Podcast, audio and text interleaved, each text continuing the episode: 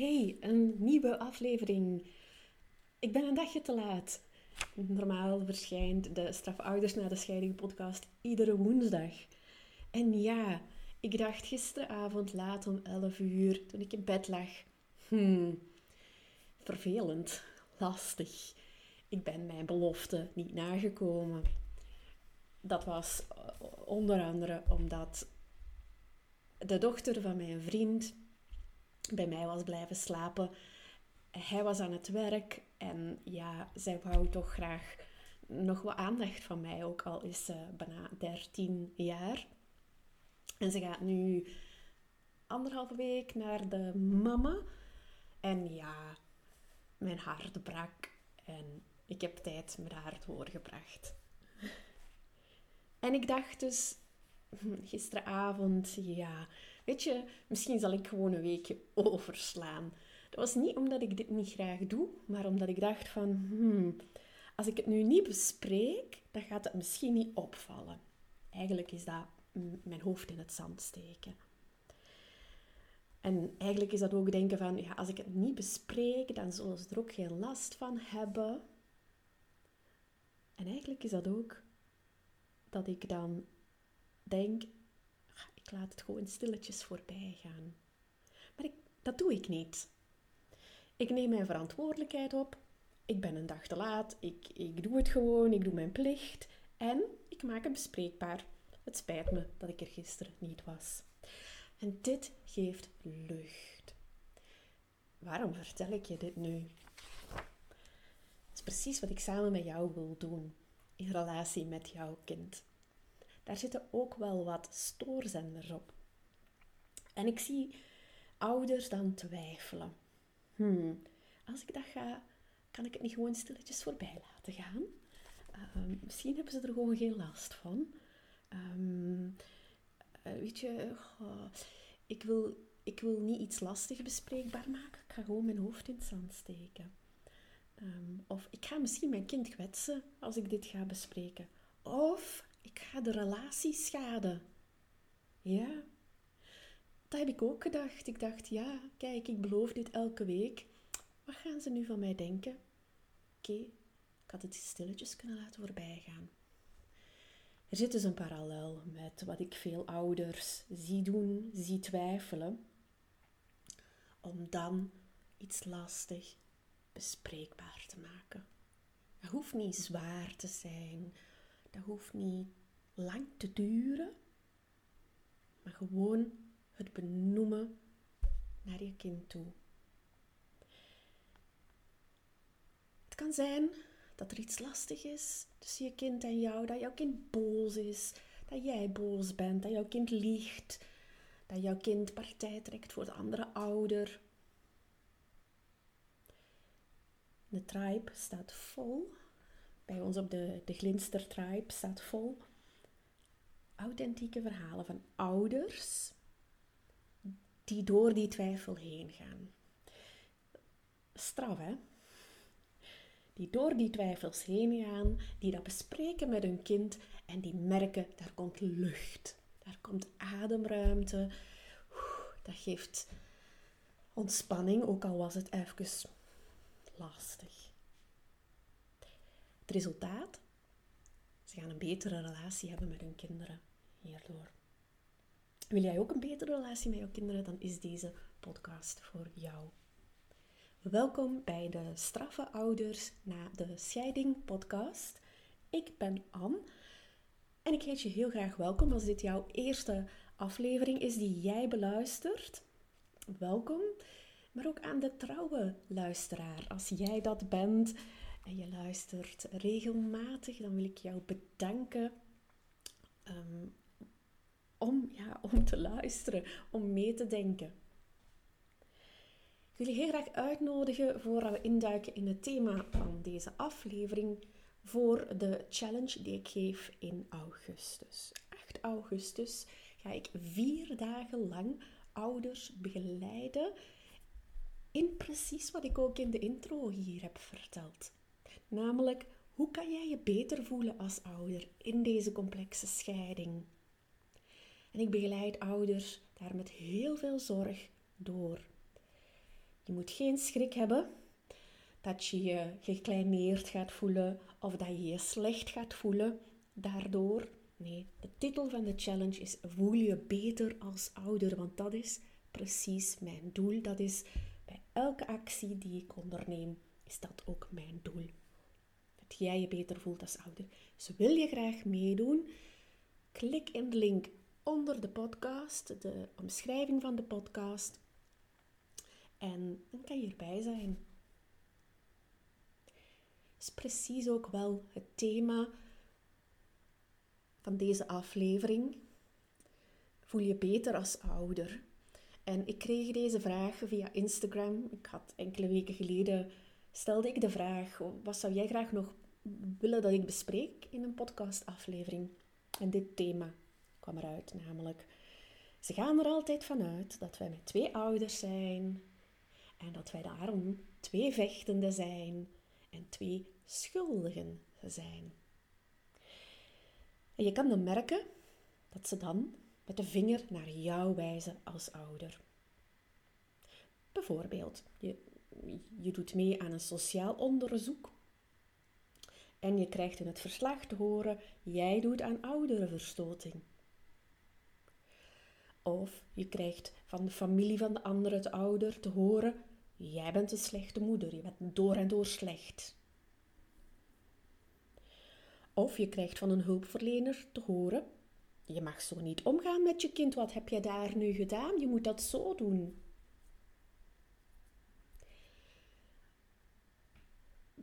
Merk je wat er zich hier herhaalt in al deze voorbeelden die ik geef? En misschien herken je daar één voorbeeld van.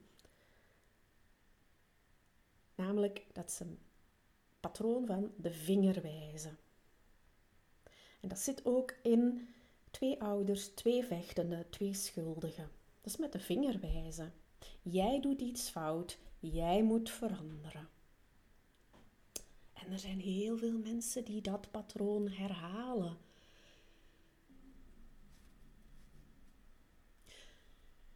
Nu, dit patroon speelt zich niet enkel af rond ouders die in een complexe scheiding zitten, maar ook in onze samenleving op heel veel terreinen.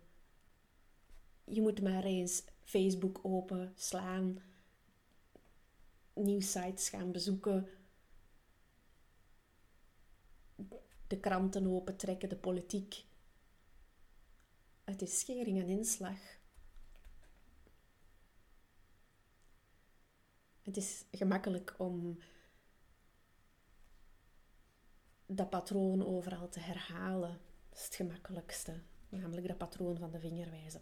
We hebben het hier niet over de samenleving, hoewel dat, dat wel invloed heeft natuurlijk op ons allemaal. We hebben het hier over die complexe scheiding en het effect op jou daarvan. Want wanneer iemand zegt, ja, twee ouders, twee vechtende, twee schuldigen, dit, is, dit voelt erg kleinerend aan. Je voelt je, dit is een podcast, dus je kan me niet zien, maar je voelt je nog maar zo groot. Je voelt je misschien nog maar 15 jaar of 9 jaar. En hoe kan je jouw taken als ouder opnemen wanneer je je klein voelt? Wanneer je nog maar 15 jaar of 9 jaar voelt? Dat is heel lastig om in, die, om in jouw gezag als ouder te gaan staan. Wanneer ze met de vinger wijzen naar jou. Ik ga nog enkele voorbeelden geven van ouders die lijden onder dat patroon. Twee vechtende, twee schuldigen. Ik werd uitgenodigd door de kinderpsycholoog. Ze zei dat ik mijn kinderen niet goed opvoed. Maar ik zorg al tien jaar alleen voor hen.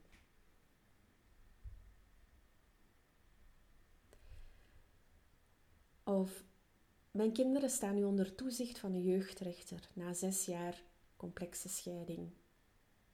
Ze zeggen dat ik beter moet communiceren met de andere ouder.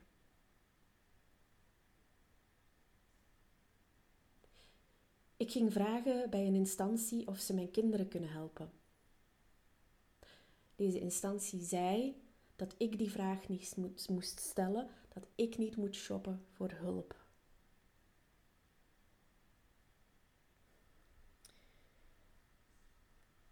Ik maak het zelfs mee dat ik ouders hoor vertellen over hun advocaat en die advocaat die dan advies geeft aan de ouder over hoe dat die zijn ouderschap moet doen. En dan denk ik van, jongen, ik zie dan die ouder voor mij, die voelt zich nog zo klein. En als ouderbegeleider, ja, dan schiet ik in actie natuurlijk.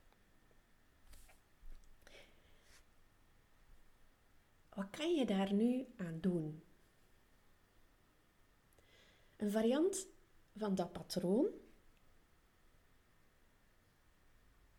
is: er is maar één iemand nodig om hier iets verschillend in te doen, om hier iets nieuws in te doen, om dit patroon te veranderen. Ik hoor je al denken: ja, maar Anne, waarom moet ik het doen? En waarom niet de ander. Ik begrijp het. Er is jou veel leed aangedaan en de ander heeft heel weinig empathie of geen empathie. De andere ouder leeft zich niet in in jouw situatie. De ander doet maar en doet maar en doet maar. Maar waarom dat jij het zou doen en niet de ander, is omdat jij een goede relatie wil met jouw kinderen. Daarom doe je dat. Want ouders die dit iets nieuws doen in dat patroon, die voelen de effecten daarvan op hun ouderschap. Die voelen zich beter als ouder. Die voelen zich steviger staan. wat de ouders, de straffe ouders na de scheiding doen, is ze gaan niet opnieuw in strijd met mensen die zo'n uitspraken doen of wanneer dat zij zich gekleineerd voelen. Dat is echt een basisidee bij Glinster. Om niets te doen dat de strijd versterkt. En dit geeft vrijheid, gek genoeg. Gek genoeg omdat ik je misschien, omdat ik je misschien hoor denken, omdat je misschien denkt. Ja, moet ik dat dan allemaal ondergaan? Nee. Maar door niet in strijd te gaan, ga je juist iets anders kunnen doen, iets nieuws. En dat geeft jou vrijheid. Vrijheid om los te komen van dat patroon van vingerwijzen.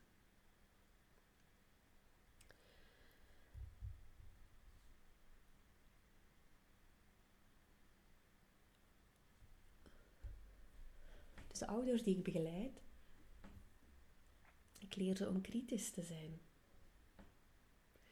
En om enkel kritiek te aanvaarden wanneer ze zich veilig voelen in een relatie. Ouders leren zich afschermen tegenover deze patronen. Mijn advies aan jou is doe dit ook. Schud dat patroon van jou af. Jij verdient het om iets beters, iets nieuws, iets anders in jouw leven te hebben. En daardoor ga je ook een verschil brengen wanneer je zo'n beschuldiging over jou heen krijgt.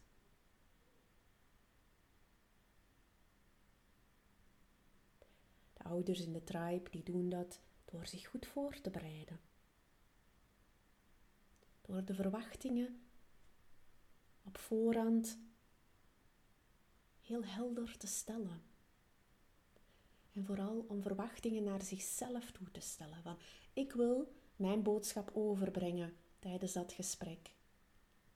Zij verwachten niet dat de ander gaat bijdraaien of dat die, een overtuiging, die overtuiging gaat veranderen. Ouders die blijven heel dicht bij zichzelf. Goed ademen. Ze vermijden discussie. Ze voelen heel goed aan hun lichaam wanneer dat strijd daar is. En ze nemen dan ook actie om met die strijd iets nieuws te gaan doen.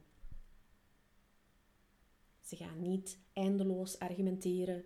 Ze gaan niet heel veel energie verliezen. Ze doen dit met een minimum aan energie. Soms moeten ze het vaak herhalen. En soms moeten ze ook het gesprek of een samenwerking beëindigen. Maar allemaal goed doordacht. En op die manier voel je jezelf straffer als ouder. En ook straffer tegenover dit idee, dit patroon dat leeft in de samenleving. Twee ouders, twee vechtende, dan zijn er twee schuldigen. Natuurlijk ben ik heel erg benieuwd welke gedachten deze aflevering jou geeft. Die mag je altijd laten weten aan mij op info.glinster.co. Ik bedoel dus, stuur dan maar een mailtje naar info.glinster.co en dan komt dat bij mij terecht. Ik hoor heel graag jouw reactie tegemoet. En tot de volgende keer.